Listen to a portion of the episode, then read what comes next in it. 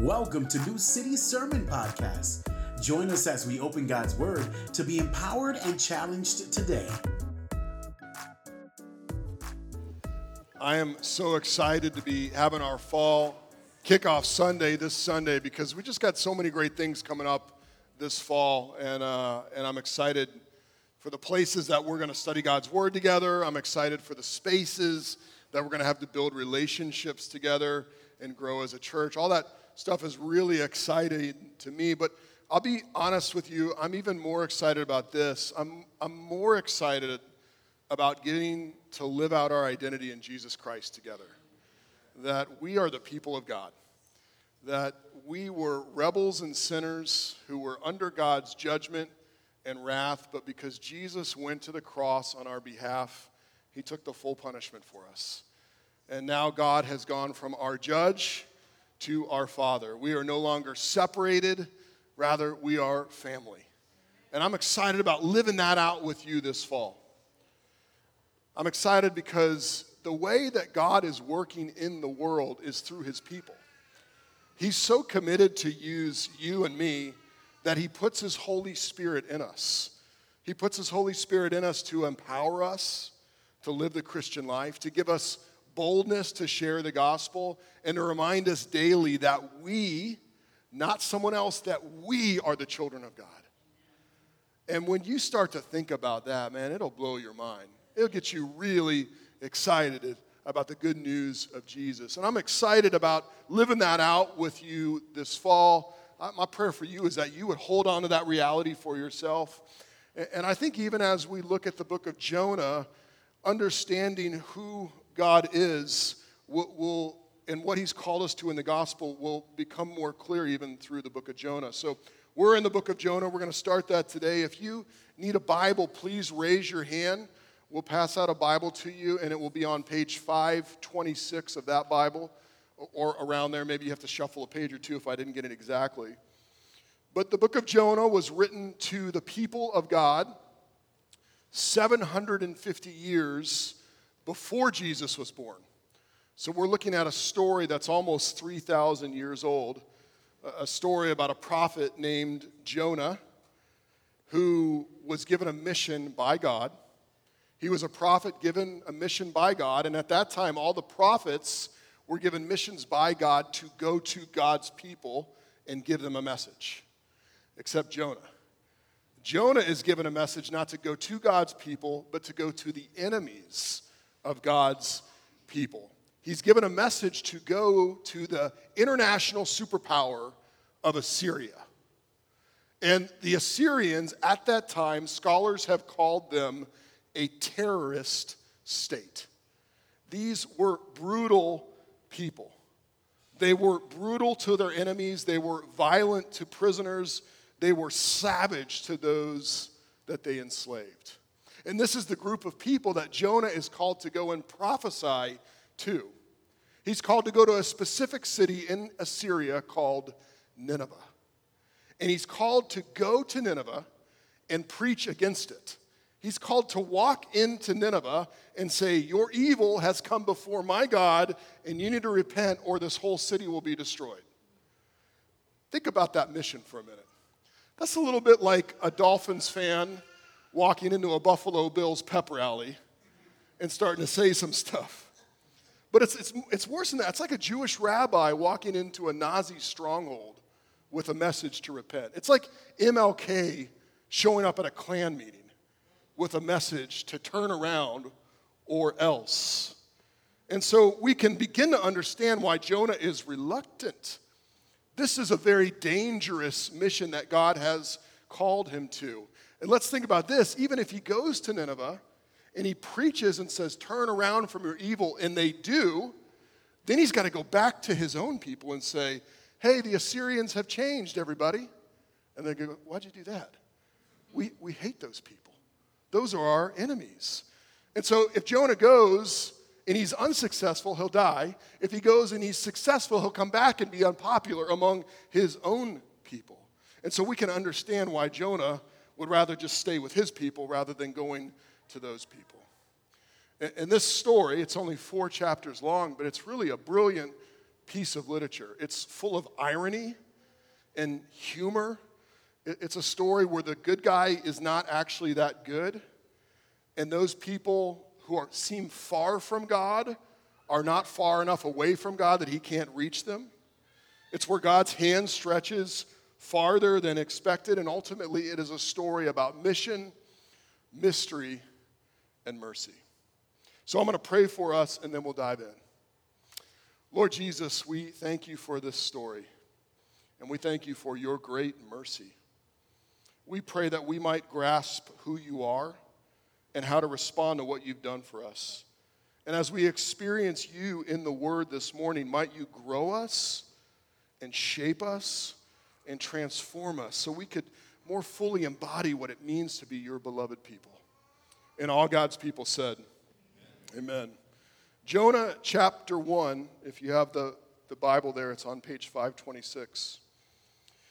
The word of the Lord came to Jonah, son of Amittai Get up, go to the great city of Nineveh, and preach against it, because their evil has come up before me.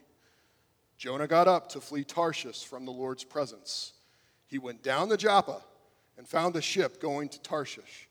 He paid the fare and went down into it to go with them to Tarshish from the Lord's presence.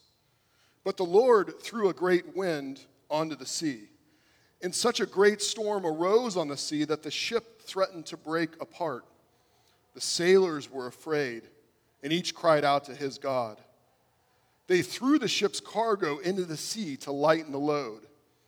Meanwhile, Jonah had gone down to the lowest part of the vessel and had stretched out and had fallen into a deep sleep.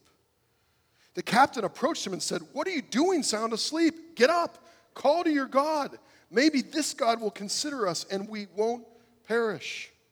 Come on, the sailors said to each other, let's cast lots. Then we'll know who is to blame for this trouble we're in. So they cast lots, and the lot singled out Jonah. And then they said to him, Tell us who is to blame for this trouble we're in. What is your business, and where are you from? What is your country, and what people are you from? He, that's Jonah, answered them and said, I'm a Hebrew. I worship the Lord, the God of the heavens who made the sea and the dry land. Then the men were seized by a great fear and said to him, What is this you've done? The men knew he was fleeing from the Lord's presence because he had told them. So they said to him, What should we do to you so that the sea will calm down for us? For the sea was getting worse and worse. He answered them, Pick me up and throw me into the sea so that it will calm down for you, for I know that I'm to blame for this great storm that is against you. Nevertheless, the men rowed hard to get back to dry land, but they couldn't because the sea was raging against them more and more. So they called out to the Lord, Please, Lord, don't let us perish because of this man's life, and don't charge us with innocent blood. For you, Lord, have done just as you pleased. Then they picked up Jonah and they threw him into the sea, and the sea stopped its raging. The men were seized by great fear of the Lord, and they offered a sacrifice to the Lord and made vows the Lord appointed a great fish to swallow Jonah, and Jonah was in the belly of the fish three days and three nights. The Word of God. Amen. Man, this is a mission that makes no sense to Jonah. Get up, go to the great city of Nineveh, and preach against it because their evil has come up before me. That is the mission that God gives Jonah. Don't go to your people, go to the people that are the greatest threat to your people and call them to repentance. And we can begin to understand what Jonah's feeling because he's feeling something. He wants judgment for the Ninevites because they're part of the Assyrians. He doesn't even think that they need an opportunity to repent and receive mercy. But if we understand Jonah a little bit better in not just the people group that he's a part of, but his personality and some of the things that he's done personally, we'll understand a little bit more of why he's hesitant. Jonah prophesied during the king, King Jeroboam II's reign. And Jeroboam II was an evil king. And during that time, Jonah supported a military strategy to aggressively expand his country's borders.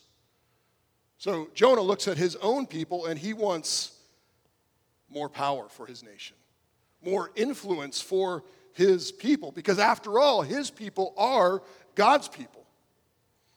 And so Jonah, who wants to expand the borders of his people, is called to go beyond the borders of his people to the enemy of his people.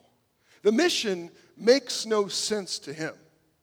And so Jonah, a prophet who's supposed to receive the word of God and deliver it to others, hears the word of God, ignores it, and runs. Jonah goes down. He goes down from Israel to Joppa, which was a port city. And there he finds this boat, and he goes down onto the boat. And he finds that the boat is going to Tarshish. Now, we're not quite sure where Tarshish was exactly because this is a 3,000 year old story almost. But we believe it might have been in southern Spain. And if you look at point A, that's where, or point B, that's where Jonah is supposed to go. That's Nineveh. And if you look at point A, that's where he is. And if you look at point C, that's where he's going. That is the exact opposite direction in the furthest extreme possible that Jonah could go. And the language that the story is using is down to Joppa, down to the boat. And we're meant to see that Jonah is spiraling down in his spiritual state as he runs from God. As he runs from the presence of God, as he ignores the voice of God, his spiritual condition is deteriorating. And we kind of watch him and we laugh because we're like, come on, Jonah, what are you doing, man? You, you, know, you're a prophet. You know that you cannot run from the presence of God. You know that you can't hide from God. If you, if you stay in Israel, God will speak to you there. If you go to Assyria, God will meet you there. If you're in Joppa, his presence is there. If you get on a boat and you go down into the boat, he's going to find you there. If you go to Tarshish, God will show up there as well. Jonah, what are you doing? Why are you running? Are you insane? And we kind of look at Jonah and we go, man, that guy's crazy. But what do you and I do when we read the commands of God and they make no sense? What happens when God calls us to show mercy to someone who's our enemy? Do we run towards that or do we run away just like Jonah? Man, it's getting a little hot in here, isn't it? And as a people of God, we've received the mercy of God and we're called to follow God and we love God, but yet you and I still run and hide from God. Do we not? If I can just get away, if I can just get a little bit of space between me and God, if I can just go down in the darkness, then maybe He won't be there. We try and avoid Him. We try and ignore His commands. We pretend that he doesn't he hasn't called us to something we ignore the fact that he has a mission for us as his people does that not feel a little familiar to your own heart how about this i sense that god doesn't want me in this relationship but i'm going to run towards it and bury myself deeper in it and maybe just maybe god's conviction won't find me I know God wants me to love my enemy, but I'm going to run from that person so I can avoid God's command. I know I'm called to obey, but I'm going to go down, down into the darkness to avoid him. Come on, we're all there. There is something in not only Jonah's life, but in our hearts that hears the word of the Lord and wants to run away and hide. We're as crazy as Jonah is. Because there's something in us that says, if I can just hide somehow, if I can just go there, if I can just get a little space, then God will not meet me there. And yet, you and I know, we know, He is going to find us. He will meet us there.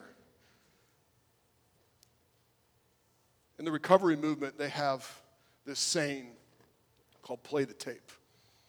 And what play the tape means is if you're walking in sobriety and there's something in you that says, run away, run back, go back to the addiction. It'll be different this time. Just sit still and play that out in your mind. And remember what it was like last time you went to it. Was it, was it full of joy and happiness or pain and misery? Uh, did it bring life or self destruction?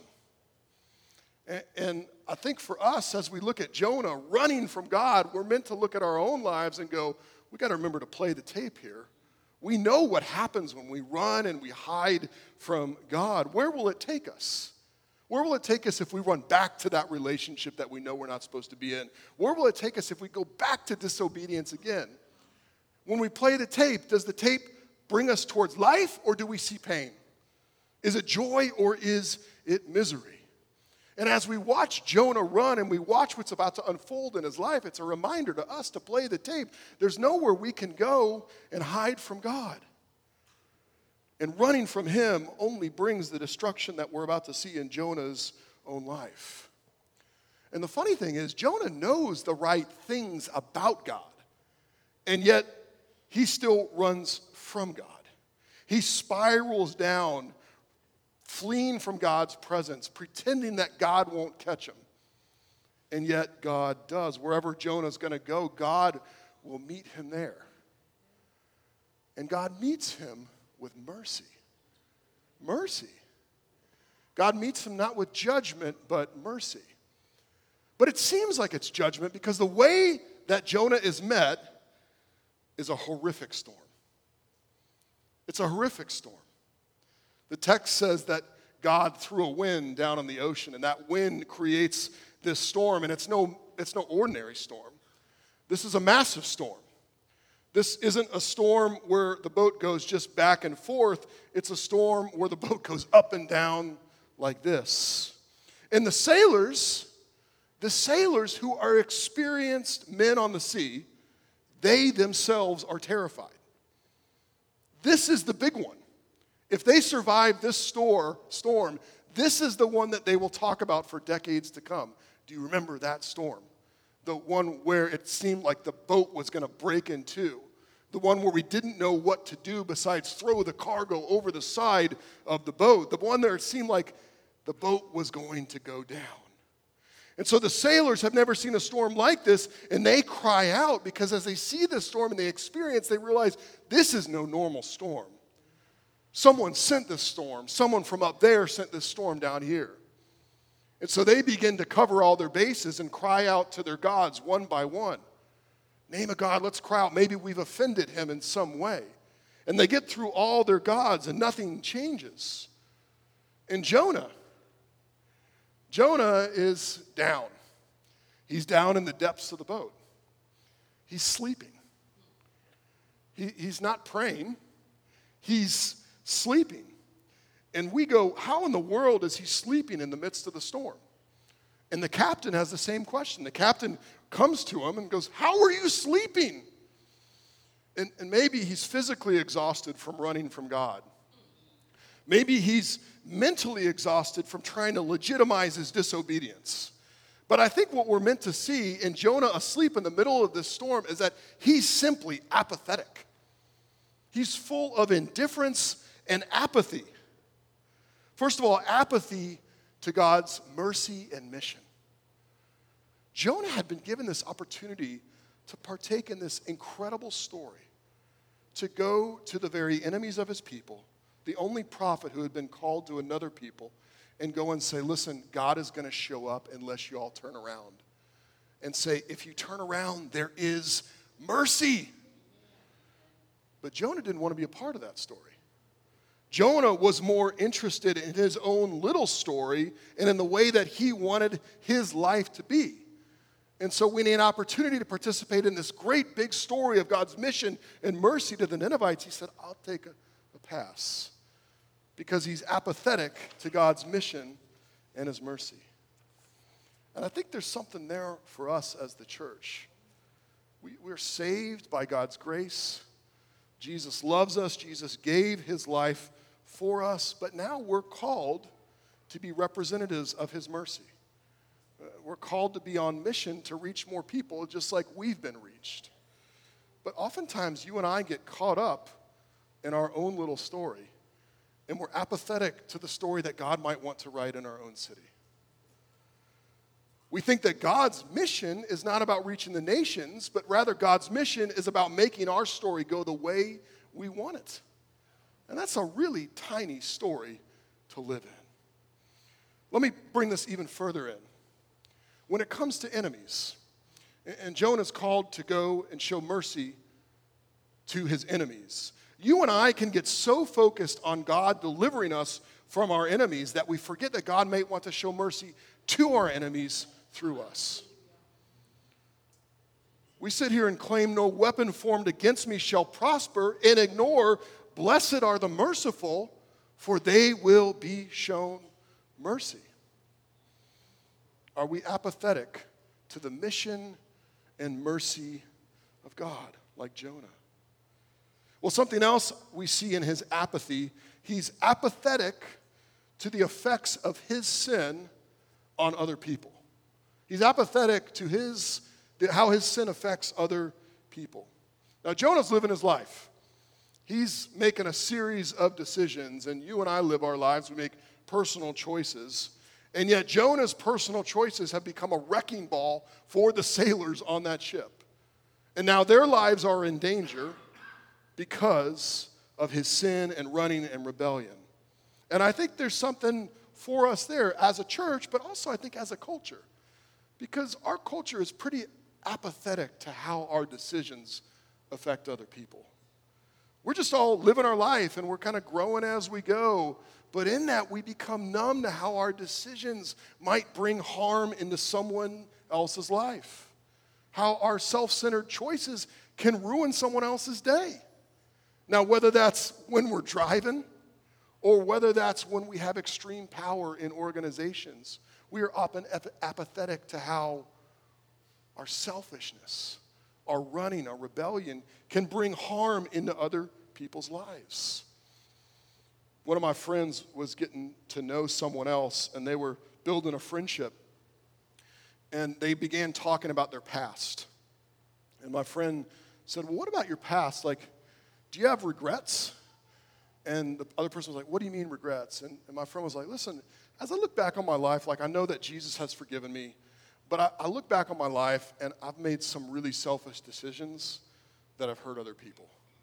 And, as I look at my life, I have done some very selfish, self centered things that have brought harm to other people's life. What about you? And the person said, Well, I try and live my life with no regrets. And he goes, I get that. But you've never done something that's hurt someone else and like you're not able to own that? And the person was like, No, no, no, I don't think about life that way. Everything is a growing experience. My friend was like, Yeah, everything's a growing experience, but you're not even considering how your actions might harm someone else. It was as if that person was asleep and numb to how their decisions affected other people. And, it's hard to stomach, but as we look at Jonah, we're meant to look at ourselves and go, How are the choices we're making bringing harm in other people's lives? Our choices about money, our choices about sexuality, our silence in situations, our, our addiction, our, our gluttony. We're meant to see Jonah and go, man, I need to step back and think for a minute. Because this guy has no concern for what's happening up top on the deck. He is apathetic and asleep below from his running and rebelling. We hope you're inspired by God's word. What have you learned so far? As you listen, pray about applying it to your life. Let's continue in God's Word. Well, the good news is God is still after Jonah, and God's still after us. And the captain says to Jonah, Get up, call to your God, and maybe this God will see us and save us. Well, of course, God sees them. God's the one who brought the storm as he watched Jonah run away. But what's interesting is the, is the language that the captain use, uses is the very same language that God used in the beginning of the story. The captain says, Get up, call to your God. And God said, Get up, go to the great city of Nineveh. It's as if God is still pursuing Jonah through the captain's words. And here we have more irony in the story because the captain who doesn't know Jonah's God is speaking the word of God to Jonah who ignored it because God's still pursuing him, even in the captain's words. And Jonah is called to wake up and see his apathy towards the mission of God and the mercy of God and how his decisions are affecting other people. This storm is here, Jonah, because you're running from God.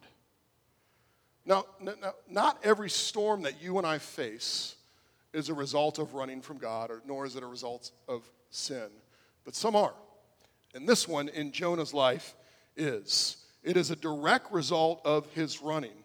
God is running him down, trying to wake him up from his rebellion and apathy.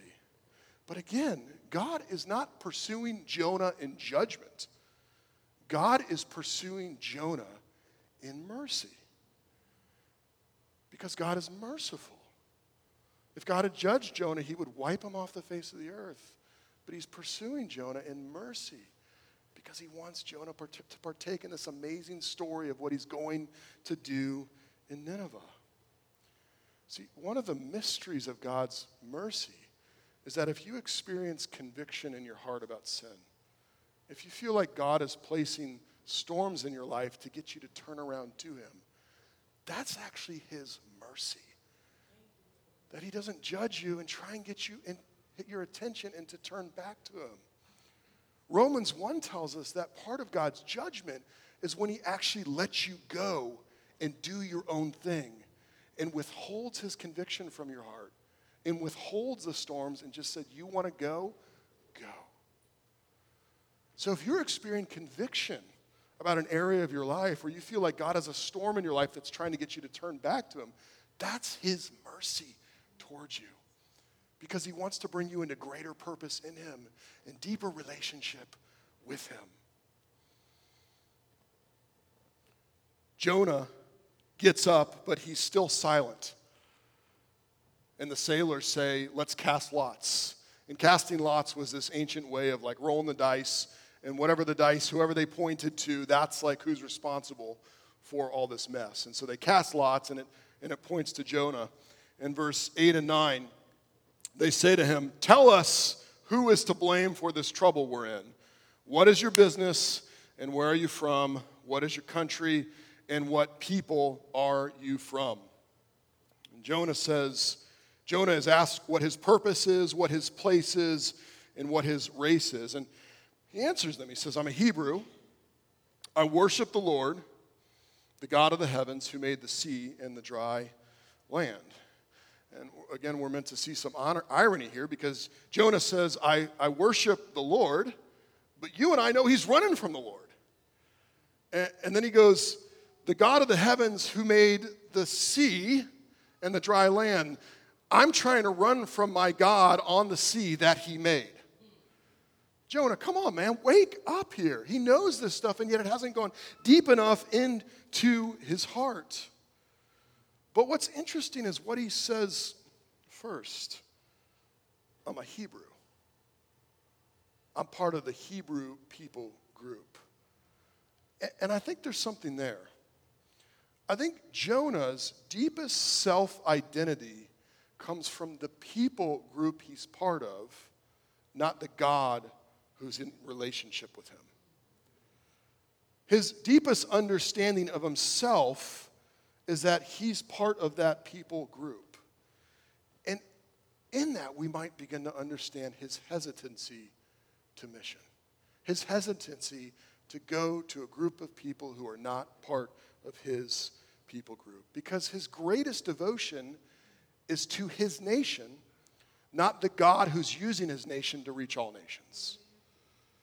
His race is the deepest layer, the deepest layer of his, of his experience of himself. And that's the only lens that he sees the world through. His greatest pride is the group of people that he's part of, not the God who made him or made his group of people or saved them out of slavery from Egypt. And maybe there's something for us there as well. Because as human beings who have come in a relationship with God through Jesus Christ, we are children of God. And when we replace that identity with something else and put something deeper than the love of God for us in Jesus Christ, we too become less functional in God's mission. We become less willing to show mercy to people who are not part of our group. Just like Jonah, we think those people deserve judgment when God gave us mercy. We're hesitant to share the good news with people who are not part of my group because my group is closer to God. And like Jonah, we can run away from that. It's something that only each of us can answer for ourselves, but it is something to consider. Does the love of God in Christ go that deep in your heart that you would be able to say, That is who I am? Well, the, the, the sailors ask Jonah, What did you do? And, and it says that he had already told them that he was running from God's presence.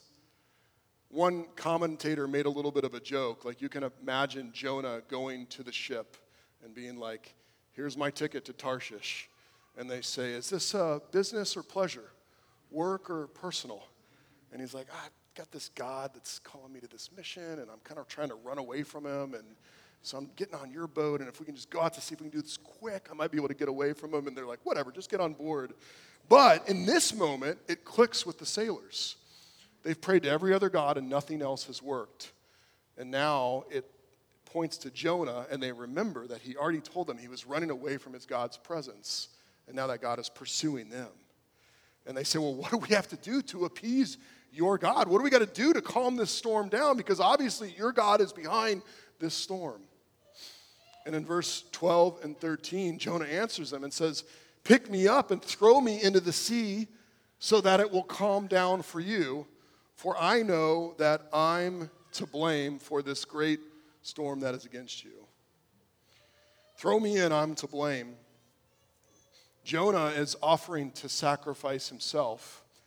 And we still really don't know what's going on in Jonah's heart. Like, if he goes into the water, he's going to go down. And it could be that Jonah is like giving up even further, like trying to get away from God and just saying, My life is over, I'm done, I want to go down. Or it could be that Jonah whose deepest pride is that he's a Hebrew, has come face to face with people who are not Hebrews and seen their real humanity. As he's been hiding from his God below the deck, they've been up fighting the storm, calling out to their gods. As he has been apathetic and asleep towards them, they have been concerned about him and the rest of the lives on the boat he's seeing that maybe the bad guys aren't that bad. And instead of them dying for him, maybe he should be dying for them. Well, it's amazing. He tells them, throw me in, and they don't. They don't. They rowed harder to get to dry land because they couldn't, but they couldn't because the sea was raging against them more and more. Even when Jonah says, Here's how you solve this throw me in. They don't. And maybe for the first time, Jonah is up close with someone different than him and seeing their humanity and maybe offering to give himself up, maybe as a substitute. Well, the story winds down. What do we learn about mission, mystery, and mercy? First of all, mission. Jonah had been called to go to a group of people who were not part of God's people, the enemies of God's people. And Jonah abandoned that mission, but God did not. God was still committed to use Jonah to reach people who were not part of his people and show them who God was. And even in the midst of that storm, in the midst of that mess, God was still on a mission to reveal himself through Jonah. Look what happens in verse 16 and 17. The men were seized by great fear of the Lord, and they offered a sacrifice to the Lord and made vows. As soon as Jonah goes overboard, the sea calms, and these men have a conversion experience. They are turning to Jonah's God in faith after everything's settled. So this is not like a foxhole prayer where it works out and you're like, forget, forget God, I'm gonna move on. No, they're turning to God after he makes things better. God has used this storm, this mess, Jonah's rebellion, because God was on mission. And God brought these sailors who did not know him to know him, even in the midst of Jonah's mess and rebellion. God is committed to bring people to know his son, Jesus Christ, and into relationship with him. And my prayer for us is that we would be alive to that story and not get so caught up in our little stories that we ignore and become apathetic to God's mission and not rebel against it. And that we'd find our deepest identity as His people. Because God will continue to be on mission whether we are or not. But as we see in the story of Jonah, it's a lot better when we align with Him. God's mission, but also God's or mystery. And maybe the mystery here is not so much God, but our own hearts. One of the most interesting things about Jonah is he has his theology right. He says all the right stuff. And yet, deep in his heart is this desire to run and hide from God. And you and I experience that. And though we know we can't get anywhere, it's a mystery why we still think we can.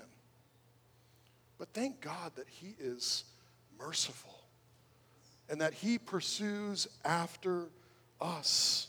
See, God pursued Jonah when he said no to Nineveh. He pursued him with the storm. And even at the end of the story, God continues to pursue Jonah with a whale. Everybody thinks this story is all about a whale, but the whale is only in two verses. Jonah's in the sea, and the Lord appoints a great fish to swallow Jonah. And Jonah was in the belly of the fish three days and three nights. If God had not mercifully sent that whale, Jonah would have drowned. The whale is a sign of God's unbelievable character of mercy in pursuing sinners and rebels. But there's something even more clear in Scripture than this whale. In Matthew 12, Jesus talks about this story. And he says, For as Jonah was in the belly of the huge fish three days and three nights, so the Son of Man will be in the heart of the earth for three days and three nights. Jonah is a story of God's mercy, but it really points to something greater that God is doing. It really points to God's grander, merciful pursuit of sinners and rebels like you and me. It really points to the mercy that He has shown us through Jesus Christ in His death, in His resurrection. Because where Jonah disobeyed and ran from God, Jesus was obedient and submitted to being sent by God. Where Jonah wanted judgment for his enemies, Jesus wanted to bring mercy to the enemies of God. Where Jonah went down to hide, Jesus came down to die. Where Jonah's substituting of himself was a last resort, Jesus came with an intentional mission to lay his life down and bring the mercy of God to you and to me. Where Jonah spent three days in, in a whale in darkness because of his sin, Jesus spent three days in the tomb because of our sin.